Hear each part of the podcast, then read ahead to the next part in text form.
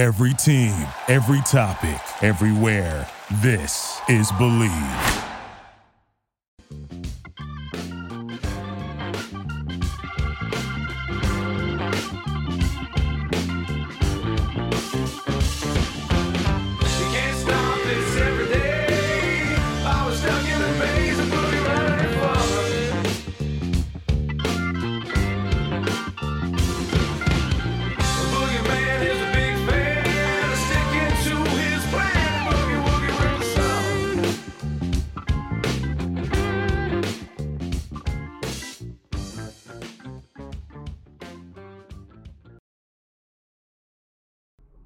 Everybody. Welcome to Howard David Live. We get it going on a Tuesday.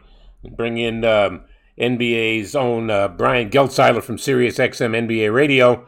Geltz, uh, history tells us in the NBA that we're not shocked if superstars get traded. Go back in history. Wilt Chamberlain got traded. Kareem Abdul Jabbar got traded. I mean, the list goes as long as your arm. And now here we're talking about the possibility of Kevin Durant getting traded uh, after he asked for a trade, and most people felt he was going to stay in Brooklyn.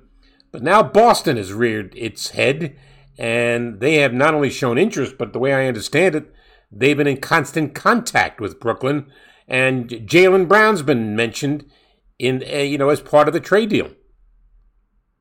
Yeah, I mean, listen, eh, the way I've seen the Durant, the whole, this whole Durant ordeal, and I'm not going to call it a sweepstakes. I wouldn't go as far at this stage to even call it a fiasco. It's an ordeal. Yep. The way I see this Durant ordeal is that there's realistically only two teams in the league that can make themselves better by bringing Durant in. And I mean that because what you're going to trade for Durant in most cases is going to keep you from being that much better to have him in. If you look at a team like Toronto, you give Siakam and Anunoby, you're not going to give Scotty Barnes. Well, where are you? It's Durant, Barnes, and Fred VanVleet. You beaten anybody in the East in a playoff series? Any of the top four teams in the East doing that? Probably not. Um, look at even a team like the Pelicans.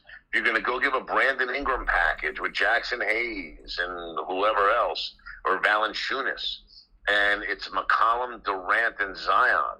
Is that going to be better than the top four teams in the Western Conference? Maybe, but I don't know that it's gonna. And if you're New Orleans, if he's not happy there, you're just inheriting Brooklyn's problem if he asks out after a year. Miami, if they were willing to put Jimmy Butler in a deal with some picks, maybe that would upgrade them a little bit, but not that much. Boston and Golden State, this comes down to because both of those teams have depth at the top of the roster and the bottom of the roster that they can enrich the Nets with the kind of deal the Nets are looking for. I will say this Boston's got to be a little bit careful here how far they go with this and be prepared to do some damage control with Jaylen Brown if they decide not to make a deal. And listen, from the reports we heard yesterday, between Adrian Wojnarowski of ESPN and Shams Charania of The Athletic, is that two teams are pretty far apart. I mean, the Nets want Jaylen Brown, Marcus Smart, three firsts and three swaps. They would that's what they would require. Boston offered Jaylen Brown, Derek White, and a first.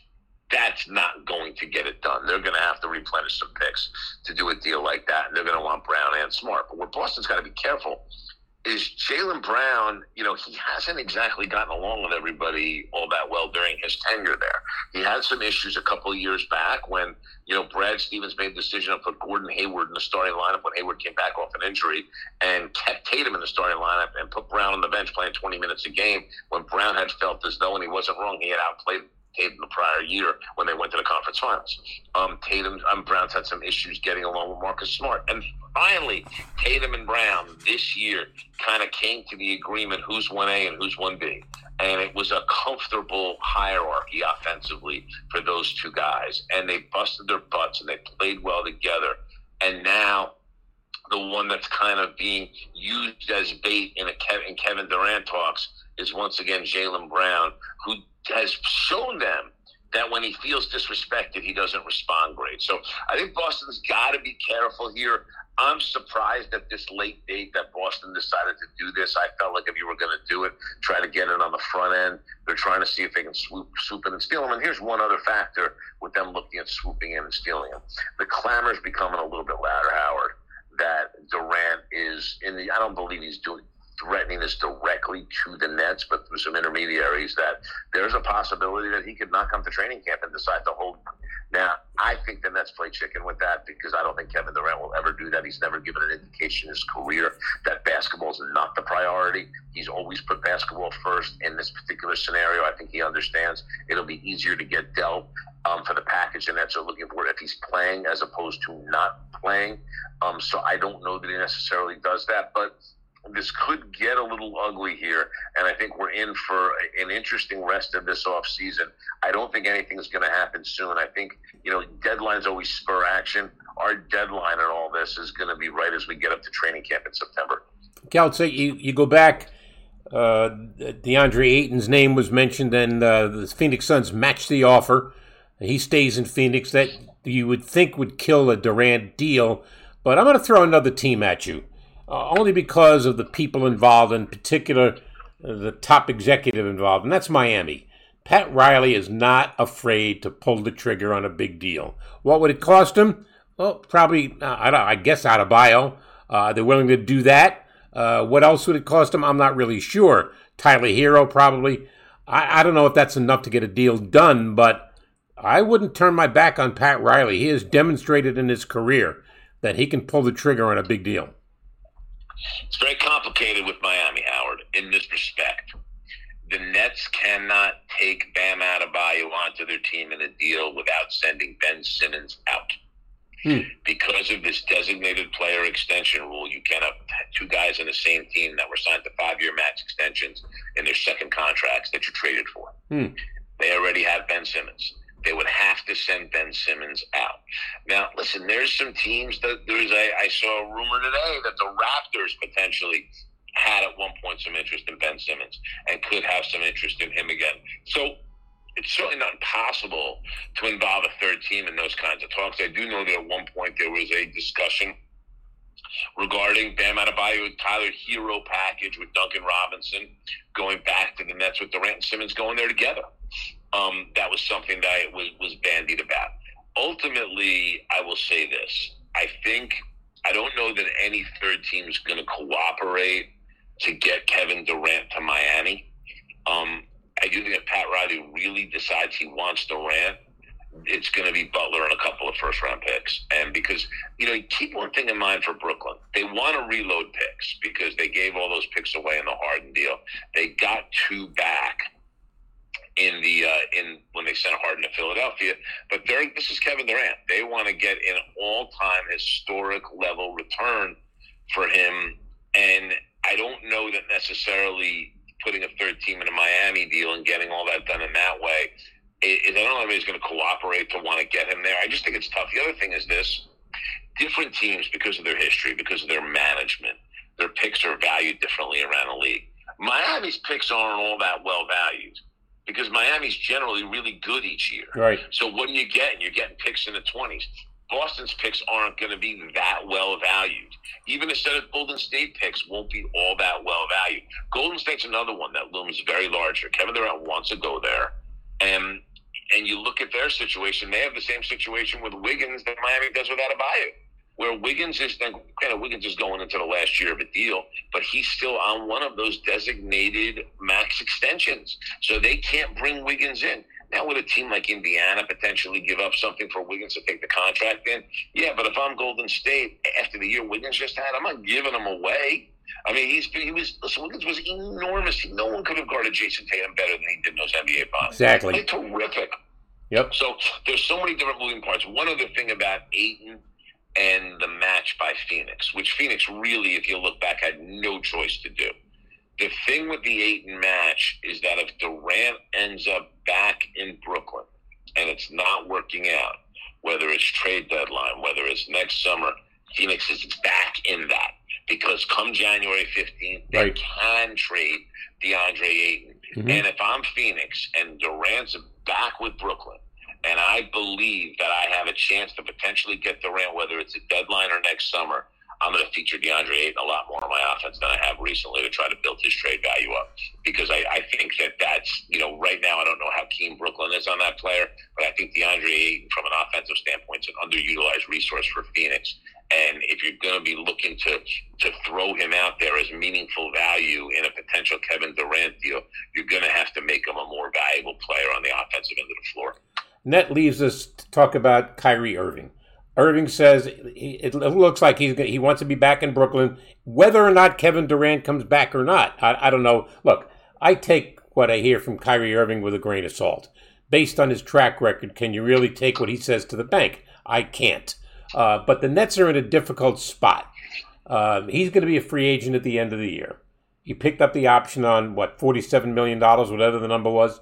Uh, and the rumors were that he was going to get traded to the Lakers for Westbrook and all of that. Fact of the matter is, the Nets are not going to commit to this guy for a four-year deal uh, now or ever, uh, and and well, they shouldn't. But the fact of the matter is, he's a, a top-tier player in the league, and a lot of teams say, you know, we can fix it. Whether they can or not remains to be seen. But I expect to see Irving back in Brooklyn, don't you?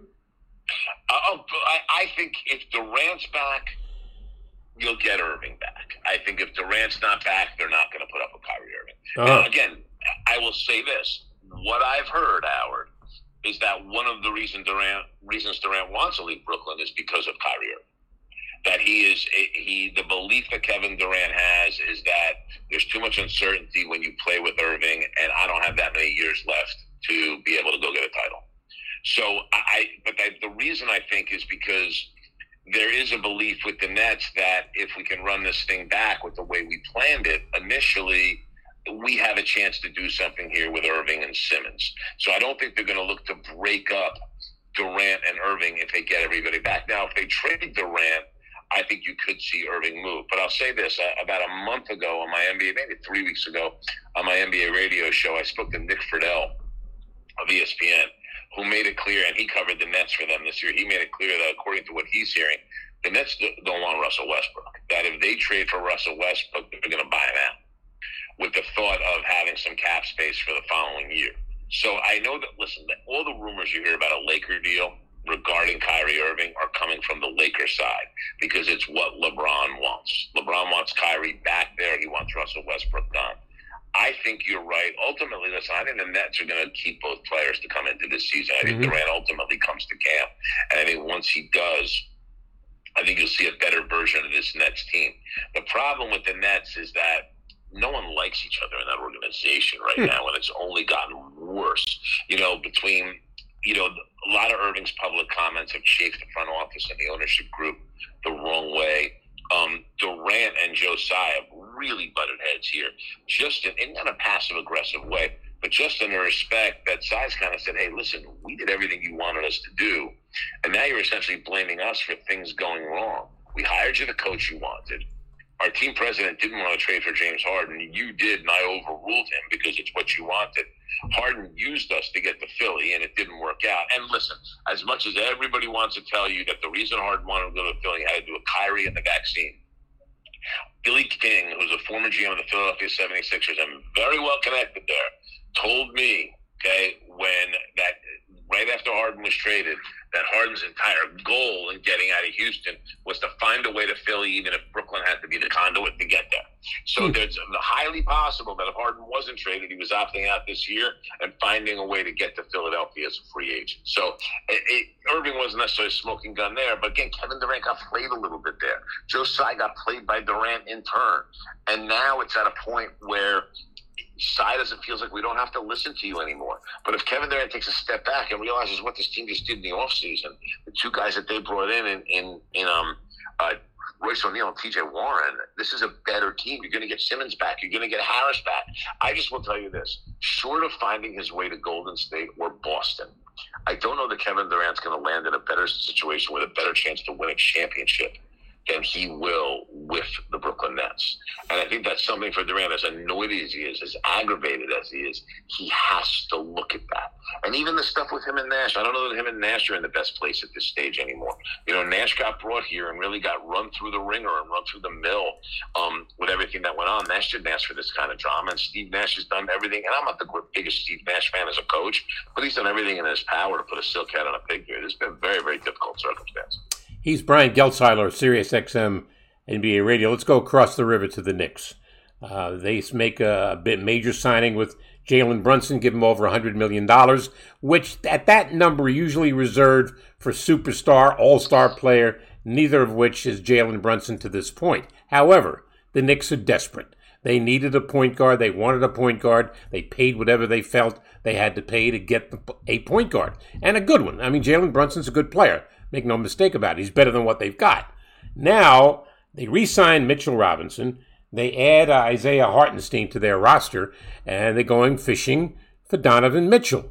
Now let's look at Donovan Mitchell and the the, the Utah Jazz. There's a franchise, as you well know. They're cleaning house. They're they're tanking.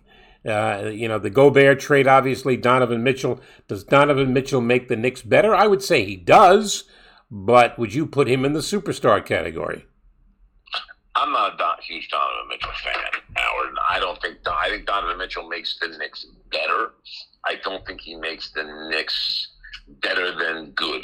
They're not going to be very good, and they're not going to be great. A couple things we have to remember about Donovan Mitchell last year. Now, I'll start this little analysis I'm going to give you by saying he played on a team where the coach favored three point shots and had no interest in the mid range game um, which we can argue to the cows come home on, why that's a faulty set of logic. I know that the, the math says three is greater than two. The math also says that two is greater than zero. And, and I think a lot of times threes are taken at the expense of what were better, higher quality shots that are closer to the basket. And I know about expected value and all that. I get it. Okay. But I, I do think sometimes we got to play the game on a court, not on a spreadsheet. So Mitchell took 20.6 shots a game last year. All right, 9.8 of them were threes. Almost half of his Hmm. shots were threes. He shot 44% from the field. He shot 35% from three. He shot 53% from two and 85% from the free throw line. Explain to me why this guy's not taking more two point shots. Guy can shoot 85% from the free throw. Why are we not getting to the basket and getting more free throws? Mm-hmm. Okay, 53% from two. Why are we not using a 10 to 12 foot pull up jumper more instead of going in against all the trees and having it have to be either in the restricted area or behind the three point line? Um, the other thing with Donovan Mitchell, two other things. Number one, he doesn't defend and he doesn't guard. And last year, he kind of quit on that end of the floor, if we're being perfectly frank about it. He, he really was more of a problem with the Jazz than a solution. The, the splits with him and Gobert on the floor are bad. He, he kind of expected Gobert to make up for all of his defensive deficiencies. Didn't really try hard that end of the floor. And oh, by the way, the guy's got a five to three assist to turnover ratio. Let's be careful about anointing Donovan Mitchell the next great thing to come to New York. And that's why this is such a delicate negotiation for the New York Knicks because yes, this is a, this is a star level player that's available at the age of 25 that has potential to get a whole lot better. He's got a local pedigree. It's a great story. And frankly, the position he plays, he'll fit your team nicely. All those things exist. The problem is he's not the only missing piece. You have to be able to do other things. And if you're going to give Danny Ainge all of your picks and swap on the off years and every good young player you have that's not named RJ Barrett, you're going to be left without enough to be able to go make the next kind of upgrade that you have to make to elevate yourself to potentially put yourself in a position where you can compete with teams like Milwaukee and Boston and Philly and Miami. Like that's you know, if you're the Knicks, you got to make a decision. Do we just want to be a team that hangs around in the playoffs for the next three or four years? That's on the cusp of the play-in. That's a six seed, a seven seed, like that kind of team. Or do you want to be a team that's shooting for the moon and trying to be a legit championship contender? Donovan Mitchell with this roster doesn't make you a legit championship contender. You're still a move, maybe two moves away from doing that. I, Leon Rose got to be careful here and not bid against himself because when it comes to picks, Danny Ainge doesn't have a lot of other options that are going to be willing to pony up the volume of picks that the New York Knicks have because of what I thought was a brilliant draft night trade by Leon Rose. Keep one thing in mind: as much criticism as Leon Rose took for that draft night trade to trade out of eleven to let Detroit draft Jalen Duren all of those picks that he got are what's putting the Knicks in pole position for Donovan Mitchell right now. And if they decide to pass on Mitchell, which I don't think they will, if they decide to pass on Mitchell, the next star player that comes down the pike, they'll be in pole position for him too. That leaves Julius Randle. Is Julius Randle going to be a Knick? Uh, what could they get for him? And let's face it, he signs a four-year deal the year before last. uh, and, and everything went south last year for him uh, on the court, uh, antagonizing fans. I mean, it didn't. He did not have an ideal year. Do they trade Julius Randle, and what could he bring? Now, Mark Stein of Sub- Substack had this report last week where he talked about the fact that if the Knicks bring in Mitchell, they're going to look to move Randle.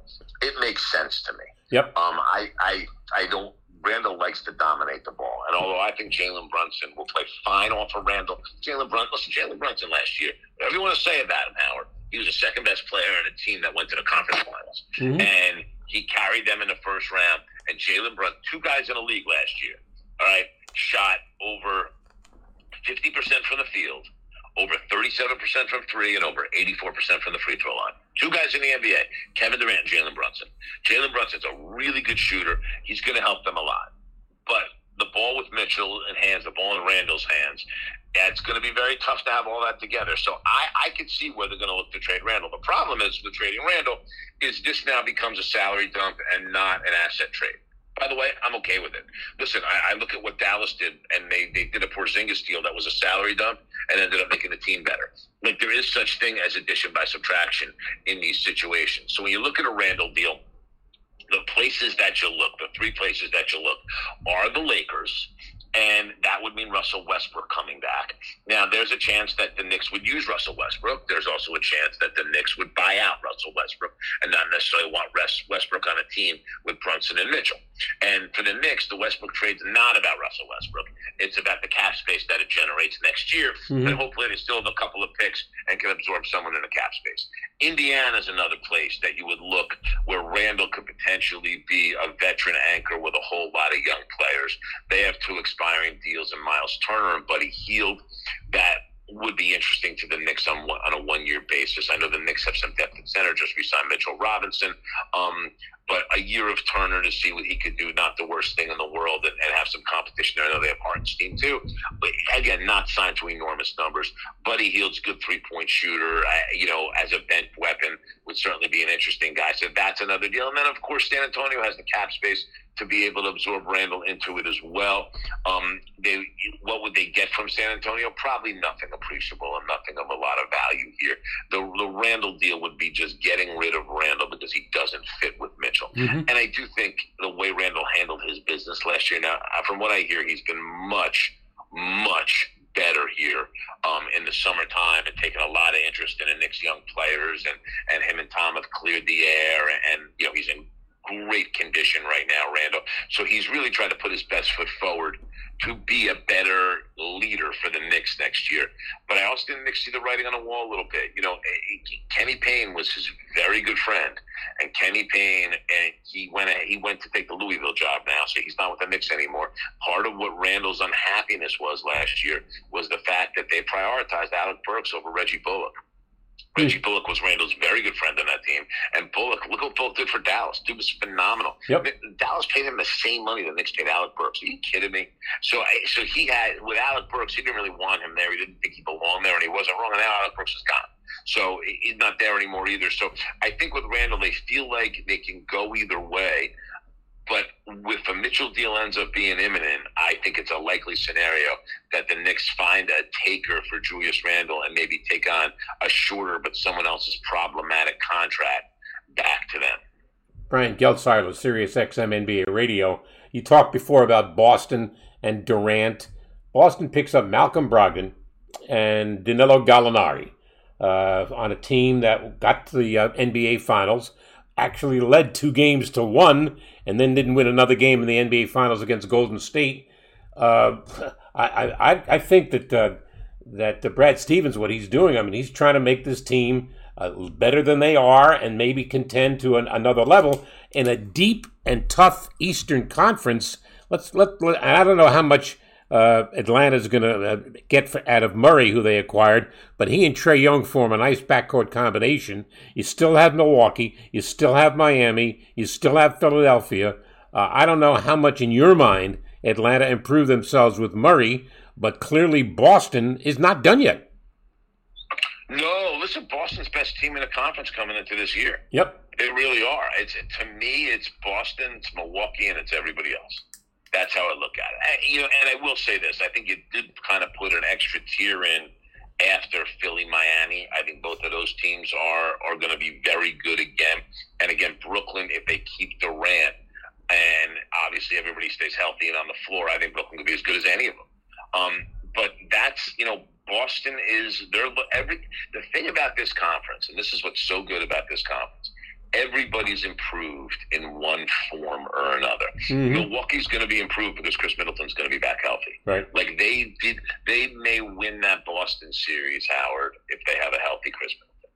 They took it that far, and not having Middleton in the end, they needed that mid-range shot creation. Um, guy be able to get his own shot late in shot clocks that Middleton's so good at. They just didn't have a guy to do that. So uh, Milwaukee's going to be better. Boston, you just said it. They bring in Brogdon as a bench weapon, Gallinari shooting. It's going to only help them and their younger guys, the Grant Williams, the Robert Williams, even hopefully the Peyton Pritchards are going to be a year better. So they'll be a better team. I love what Philly did. You know what? Getting Tucker in there, Yep. getting De'Anthony Melton's an underrated player in this league. He's going to be a really good bench guy for them. And he's a little guy but he guards, He guards aggressively, he guards well. I think Philly did a super job bringing in what they brought in. Another team, young guys, Tyrese Maxey, Paul Reed, young guys will be a year better. So I, I see some significant improvement there. I think we're wrong to sleep on Miami, although they haven't done a heck of a lot to improve that team. But I do think having Victor Oladipo for a full season will certainly help them. They'll miss Tucker, but I don't think they'll have a hard time finding minutes and being able to fill in for Tucker because they do such a good job player development wise. So even if Miami's the same, they've made it to you know game seven of the conference finals last year. They're still going to be really good. Brooklyn, I, I addressed earlier with what they added, and and if they have that, and then listen, you talk about Atlanta. Murray's going to help them and make them better. They are going to be a better team. Let's see if they can, if Nate McMillan can get his message home about how well they have to guard and how well they have to defend because they uh, they got a little fat and happy after a run to the conference finals two seasons ago. Yep. So I'm interested to see there, but I do think they will be better. The Knicks will obviously be better. The Cavs are going to be significantly better. Let's not sleep on the Cavs.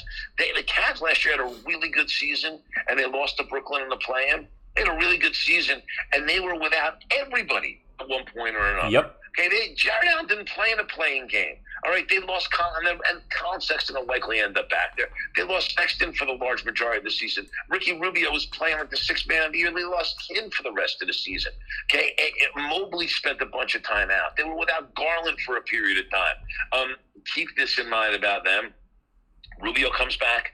Sexton's likely to come back. And they went and traded for Caris LeVert last year at the deadline when they were short players. Now they're not going to be short players. Now they're going to actually have some depth and some size and some youth and some athleticism. Cleveland can be very, very dangerous. And then let's not forget about the Toronto Raptors, who last year had a really good season. Barnes is going to be a year better. He may end up emerging as their best player. Gary Trent was terrific for them last year. Then, of course, Siakam, Van Vliet, Anunoby. And, and, and they, they brought Thad Young back, and they brought in Otto Porter. So where they didn't have depth was their problem last year. They've addressed depth with the kind of guys that they like, that fit what they do. The conference is going to be brutal. And I didn't even bring up the Bulls. Um, and the Bulls, listen, the Bulls are running back the same group with Andre Drummond, hoping that a healthy Patrick Williams and and hopefully they get Alonzo Ball back healthy will make them better. I think they're wrong. I think they made a horrific mistake not getting off Nikola Vucevic and finding a defensive oriented five to bring in, even if it meant they couldn't trade for Gobert at those prices, even if it meant for some kind of sign and trade or an overpay to Mitchell Robinson. They needed a defensive oriented five. They didn't do that. They'll probably fall, I think, to the bottom of that pile. Although I didn't think they were going to be real good last year, and they ended up in the sixth seed. So who the hell knows? I mean, it's my point is stacked, stacked Eastern Conference. No question, no question. Before I let you go, a couple of things about the Celtics. Robert Williams gets no publicity. This guy is, uh, he stays healthy and on the floor. He's one of the more underrated players that I've seen. Number number two, and the biggest thing, when Udoka opens up training camp, he's going to have this blackboard in the middle of the floor, and there's going to be one word across the backboard. It's going to say turnovers, because that's what killed the Celtics last year in the finals against Golden State. Credit Golden State for forcing them, but the Celtics were careless with the basketball. Brogdon is there to solve that problem. That is the single most important factor for them bringing in Malcolm Brogdon. Because when they were in these big spots, Marcus Smart was the primary ball handler. And you can get through 82 games of a regular season and two, maybe even three rounds of the playoffs with Marcus Smart as your lead ball handler. But when you're going to go against the best defenses the league has to offer, they're going to turn around and look to force your guys that are not the smoothest ball handlers and do handle the ball into making mistakes. And for the Celtics, it was smart Tatum and Brown, especially Brown, but Tatum too. They need someone to stabilize that, have the ball in their hands, and get the ball to those guys in their spots instead of making them get to their own spots. Smart looks for his own a little too much to do that. But I think the other offshoot of this that you have to realize with Boston is in Boston, they increased their versatility in a big way by bringing in Malcolm Brogdon because now they can play small when they need to. Yep. And it hurt them in the Miami series that they couldn't play small well enough. Uh, it's, you know, as well as Derek White played, Derek White got exposed against Golden State. I don't think Brogdon gets exposed in that same way. Brogdon is an offensive upgrade over Derek White, and he can guard the same way Derek White can.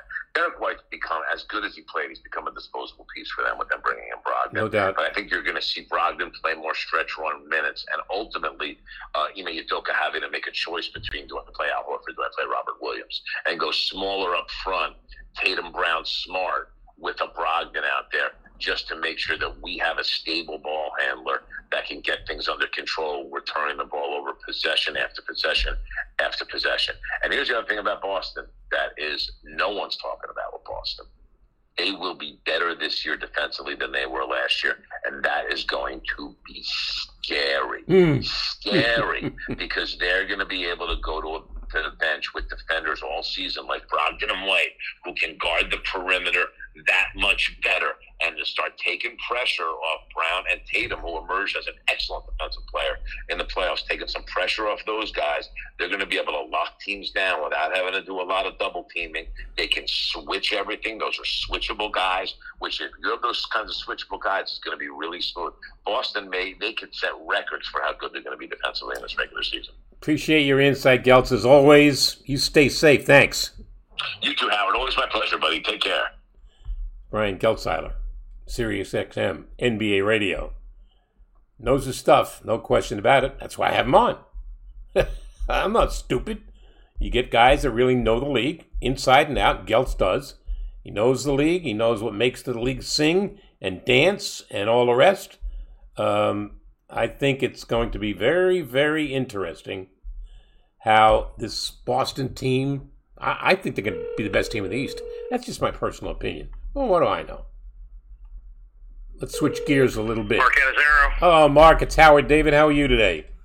Howard, how you doing? So, did you play any golf over in Scotland? I played seven times while I was over there, my friend. That's too bad. I, I did not want to. I, I didn't leave the bat on the shoulder, if you will. I have never seen so much discussion about an entity that hasn't done much, and I'm talking about the LIV Tour. I mean, t- today in your paper, Charles Barkley gives the, the gives the deadline to make him an offer. I'm, wait a minute, Charles Barkley. You want to ask me about basketball? I'm gonna I'm gonna listen to Charles Barkley. You may not agree with him, but at least he offers an opinion based on his knowledge. Charles Barkley is one of the worst golfers I've ever seen. What what is it? I guess he brings attention, but my bigger question mark is considering the PGA's role and partnership with CBS, NBC, ABC, ESPN, TNT, and whomever else, where does the LIV Tour even have a place to air their product in the United States? they really don't, Howard. And uh, you know, the people that I've talked to that have been, you know, involved, kind of make it sound like it doesn't even matter to them. They're streaming it on YouTube and I believe Facebook. And you know, for people of our age, that seems preposterous. Like, you know, where are you going to go find that? But the reality is, streaming is kind of where it's where it's you know we're headed to, right? With with our viewing, you know, it's it's no longer you know plunk down on the couch and watch CBS and listen to Jim Nantz wax poetic on Sundays, you know, or you know the final round. Eh, although as much as I do enjoy that, but But the reality is, you know, a lot of the younger eyeballs, the, the younger generation, so to speak, which is which is what LIV is is trying to attract. I you know, it's they're streaming stuff. That's how they watch a lot of stuff. So I'm not really sure how important a TV contract is. You know, I'm not. Listen, I might be wrong on that. I'm not a business person, but um, but you're right. I mean, the, the other thing is that the tour, you know, PGA Tour has monopolized everything, and most notably, every TV, you know, uh, major TV network, as you just mentioned. I mean, they're everywhere. They, you know, they essentially have a tournament almost 52 weeks a year that's PGA Tour related, um, and every one of those is on television of some some form, whether it's ABC, NBC, CBS, you know, uh, ESPN, go down the line, uh, you know, Golf Channel, everything. So I don't really know where there is room for it um, on mainstream television, and uh, I'm not really sure whether LIV cares about that or not. All right, we know that Greg Norman uh, is running things there, and uh, the way I understand it, and correct me, um, Jack Nicklaus, I guess, was approached. Probably Tiger Woods was approached, uh, and they got Greg Norman for, uh, for whatever the money is. And there's a lot of money involved. It's Saudi Arabian money, and everybody knows it. And then people object to the fact of the Saudis, and you know, from a political standpoint, what they have done, uh, and everything connected with uh, 9/11. Putting that aside, Greg Norman, and you, if I say Greg Norman, the first thing that comes to my mind is he was an underachiever. Is that too harsh a criticism? I don't know if it's too harsh. Um, you know, I think. I mean, I think Greg Norman's achieved a lot in his life and his career. Um, so, you know, he's. He, but I mean, listen. This is a guy that was held the number one ranking for longer than anybody in the history since the rankings were involved, uh, or, or you know, were. were um, invented, so to speak, or uh, since Tiger, you know, Tiger Woods is the only person that's, that's held the number one mantle longer than that. So, um, I, I don't know. I mean, listen, I, you can certainly make the argument that he should have won more majors. I mean, the guy is literally, you know, he's been a bridesmaid at major championships more than seemingly more than anybody in the history of the game. Obviously, with with so many of his kind of uh, whatever you want to call them, tragic finishes. Uh, you know, overusing the word tragic a little bit, but uh, you know, 96 Masters go on the line, having being hold, you know, having uh, hold out uh, Larry Mize, all that, all that kind of stuff. So. I don't. I'm not. I don't. I think overachiever might be a little bit too harsh, in my opinion, because I think he's. You know, he has achieved a lot. Um, not not only on on on the golf course, but certainly off of it with his you know design program and his uh, uh, business and his uh, his apparel and all that kind of stuff. So, but yeah, I mean, listen, Greg Norman is a polarizing figure and always has been in the game, and that dates back to when he tried to take the PGA Tour, you know, on back. Uh, when he was trying to start his own world tour, and, and it never got off the ground. And a lot of people are looking at this situation with Liv and his involvement as you know the perfect storm for him because he's got a, a, a limitless budget and uh, and a chance to you know to dig into the PGA Tour, and which is which is what's happening right now. I mean, they've gained quite a bit of momentum. If we're you know for being honest here, I mean, I don't think any of us really thought that the number of players, top players that have, have jumped over there uh, would have gone. I mean, I, I think. I mean, I'm, I'm no, I'm a little bit surprised at the the level of player that has gone over there. You know, the Bryson DeChambeau's and Koepkas and DJs and. I mean, Phil was always Phil Mickelson was kind of always made for this anyway, because you know, he was in the latter part of his career and you know one of the most popular figures in the game. So why not? But uh, yeah, I, I, I I'm fascinated by the momentum that this thing's taken, and and I'm also a bit surprised at how how much the PGA Tour um, did not take this seriously enough, and now you know now they're they're they're fighting for their lives, so to speak. Let me ask you this, Mark. Talking to Mark Cannizzaro, the Post, who's been covering uh, golf for the newspaper for quite a long time. Um, I'm not. I, I don't. I don't know the PGA hierarchy well enough to say you know they're going to get vindictive here, and by that I mean, is there a thought that the PGA would get to discuss with the Masters, the PGA Championship, uh, the the uh, the Open Championship in Europe? Uh, and say, you know, we want we, we'd like you to bar the LIV players from playing in your events. Could is that even possible, or would they even consider doing that? Well, listen, they all talk. Um, they, you know, they all want the system to, to remain the system that it's been. You know, they like the, the the big buzzword is the ecosystem of golf. That's been the big one of the big buzzwords that's been tossed around by Jay Monahan and and Martin Slumbers from the R&A most recently, you know, in Scotland when we had, you know, we'll sit down with him, you know, and state of the state of the game with the R&A. They all want it to remain the same, but they're all realistic enough to know that, you know, first of all, there's a lot of legalities involved, um, you know, here, Howard, and if you've noticed, uh, we haven't heard anything from Augusta and the Masters. Now, there's there's a couple reasons for that. First of all, they don't have to make any decisions or make any comments because their tournament isn't until April. Um, all three of these other majors, uh, you know, took place uh, since this LIV movement has started to gain traction. So, um, you know, the PGA of America, you know, let the players play, as did the U.S. Open and the British Open. You know, what's interesting here is if these guys all make make an overt statements that they want to try to ban the players involved with LIV and, and, and kind of align themselves with the PGA Tour and the European Tour, that is that is blatant collusion, right? And then so that, you know now you're talking about a. I mean, you know, the Department of Justice is already investigating the PGA Tour for, you know, for its practices in terms of, uh, you know, non-compete and whether they're able to ban these players and whatnot. So it's been a very everything's very carefully worded all the time with these with these organizations. The other thing is the U.S. Open and the British Open. Let's not forget the, the second word in both of those those titles. They're open championships. Mm-hmm. So how are you going to ban players if Yep. you're an open championship? Mhm. Right? I mean, everybody should have the right to to, to, you know, to compete and to try to qualify.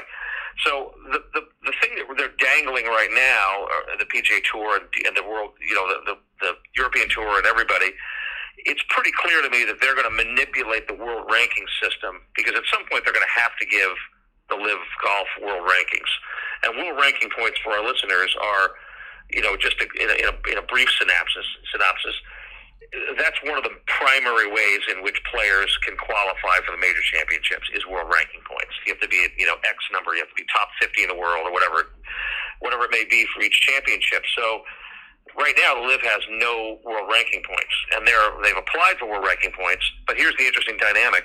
You know, everybody on the board for the world ranking point system, Augusta National, the PGA Tour, the PGA of America, the R&A, the uh, the USGA, all of the the organizations that that that don't want LIV to be around in the first place. So that's going to be a fascinating dynamic.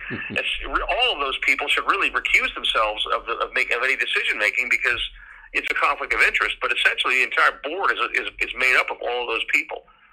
So there's just so many elements here, you know, uh, in play.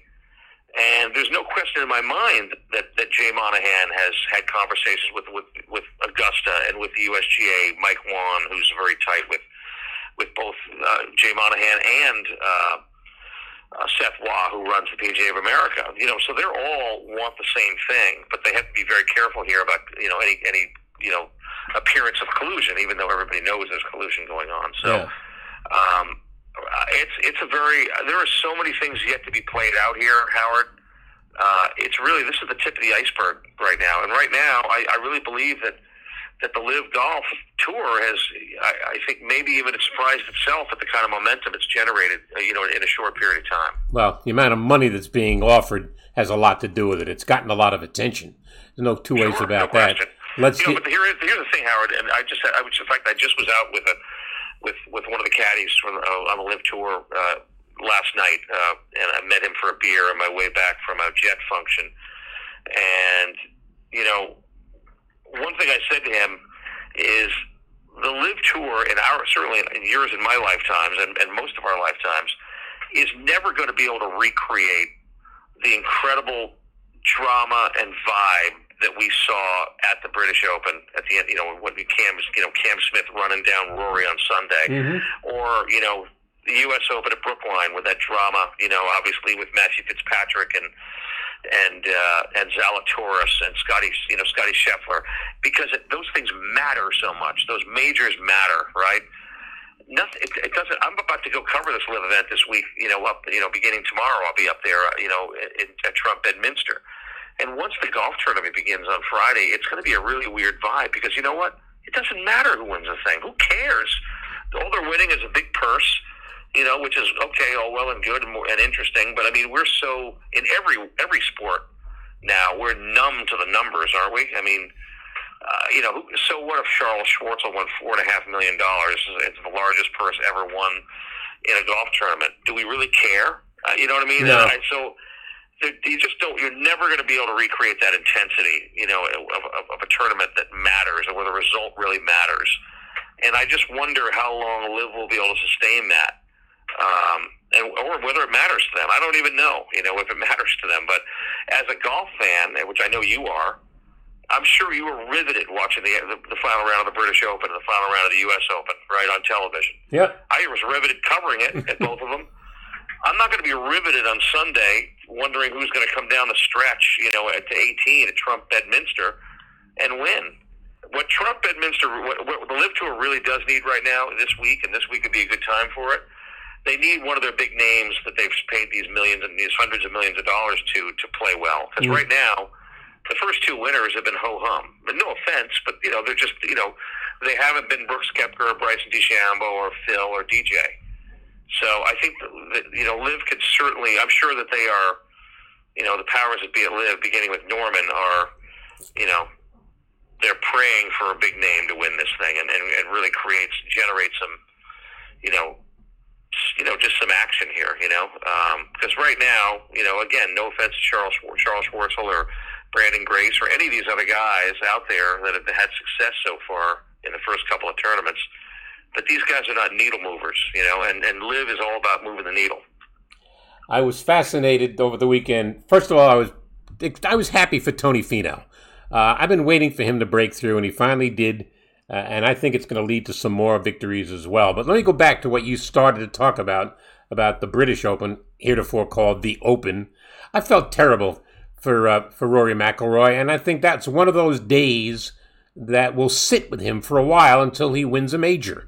Uh, look, let's give Cameron Smith credit. He took that tournament.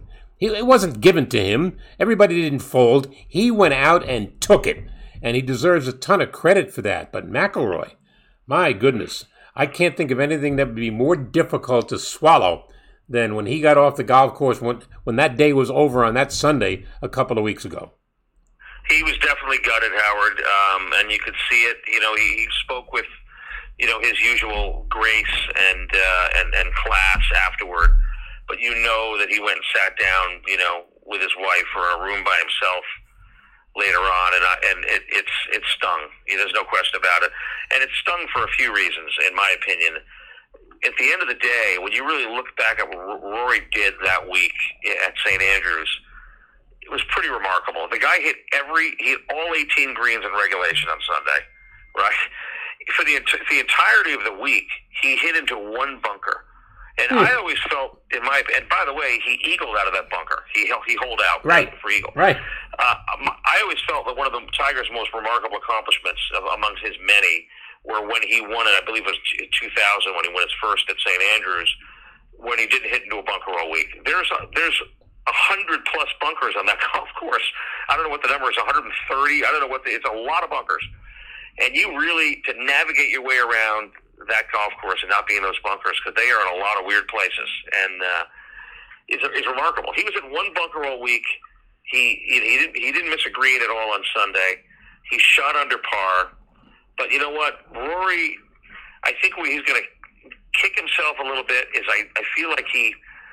I, think that he and Viktor Hovland, who had four-stroke lead going, in, you know, together going into that final round, I really felt like they played. They were playing match play against each other. Um, you know, it was a little bit of a kind of a feeling out boxing match against each other on the front nine. Yeah. Didn't really generate much of anything. Okay, and all of a sudden, here comes Cam Smith. You know, in the group ahead of them, starting to birdie holes like a banshee. You know, around the turn. You know, ten through fourteen. Yeah. And I think, you know, Rory admitted afterwards, and he said when Cam, you know, when Cam started making those birdies, I just didn't have an answer. And and Rory had a chance to extend that lead, you know, early on. You know, nine is a very birdieable hole. You know, he did not make birdie on nine, and twelve, same twelve and fourteen, also birdie holes.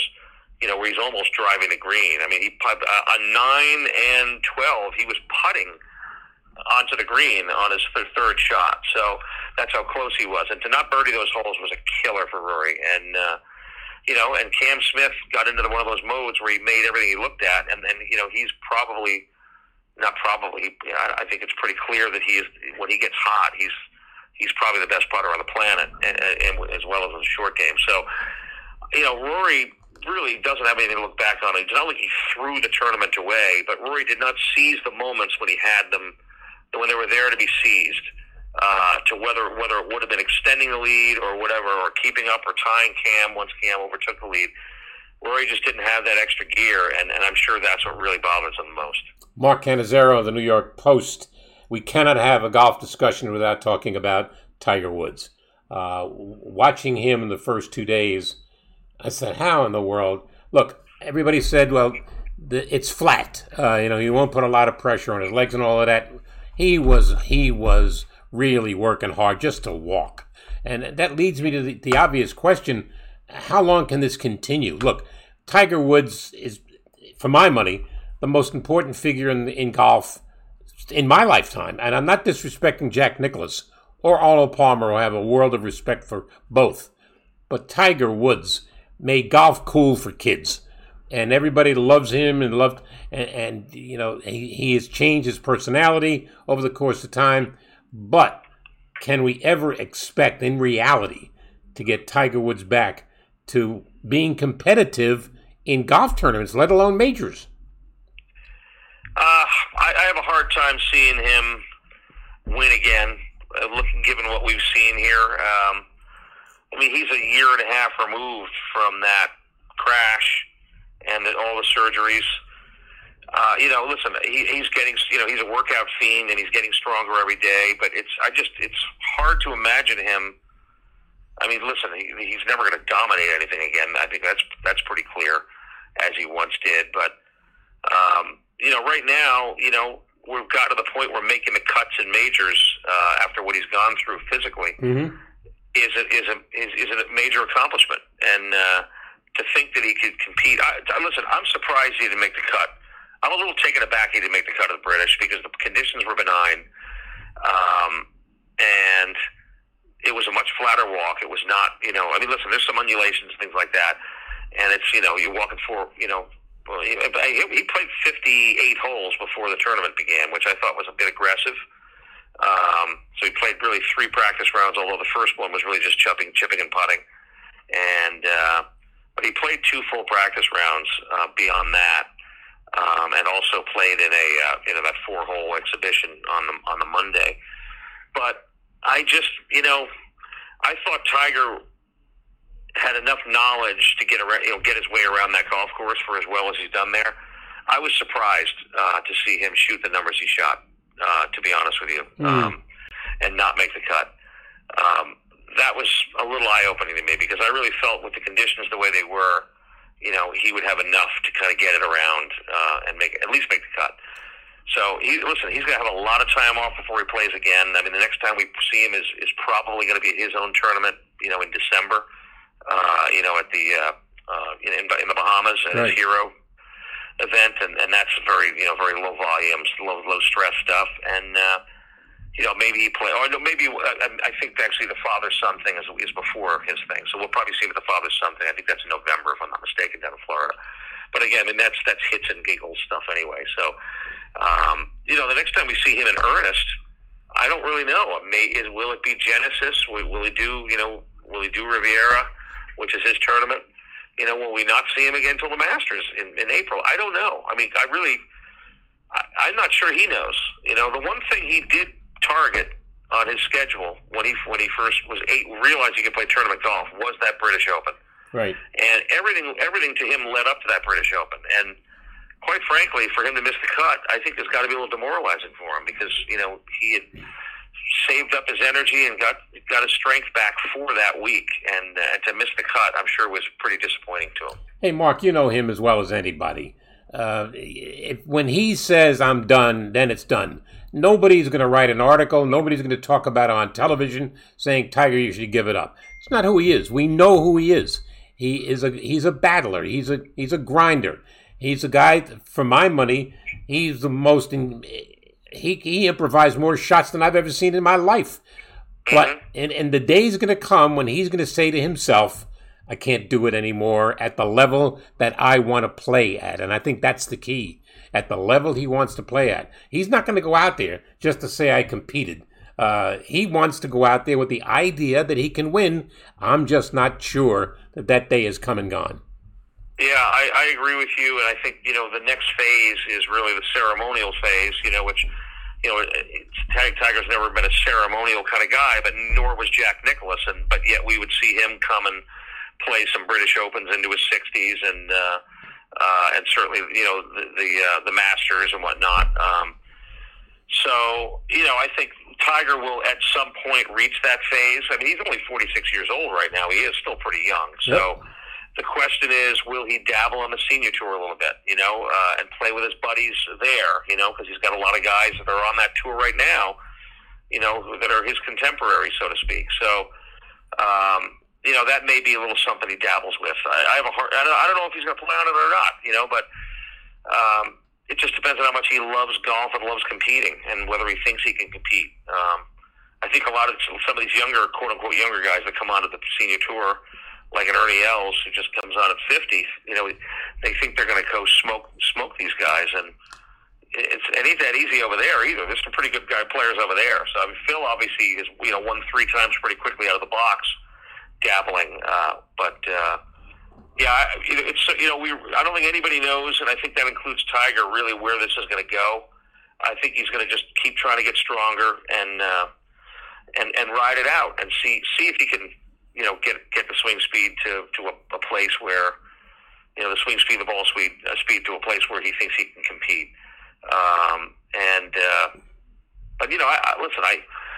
I I don't think we're gonna. I don't think we're any. We're not fast approaching a point where we're never going to see him out on a golf course Right. again. Let's put it that way. He's only Yeah. 46 years old, but you know, get, getting back to the, your original question, can he ever compete to win again? Uh, I don't think we've seen any signs of that so far in the tournaments that he's played since he's come back from the from the car crash injuries. Completely agree. You mentioned Ernie Els.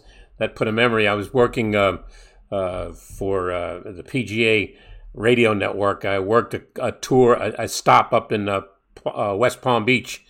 Uh, I want to say PGA National, maybe. And I'm standing behind the green. I think it was number 10. And it was very deep rough. Ernie Els hit his ball like 10 feet from where I'm standing. He comes over, looks at the shot, takes a club out of his bag, and I didn't know which iron it was. I assumed it was some kind of a wedge. And he hits it, and he had a lot of green to work with.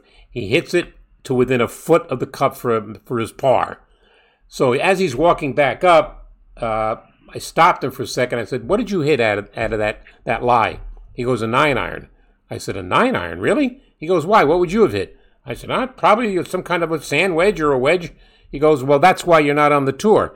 I said, "Ernie," I said, "Ernie, do you think that's the only reason why I'm not on the tour?" Yeah, there's a lot more reasons than that. Absolutely, yeah.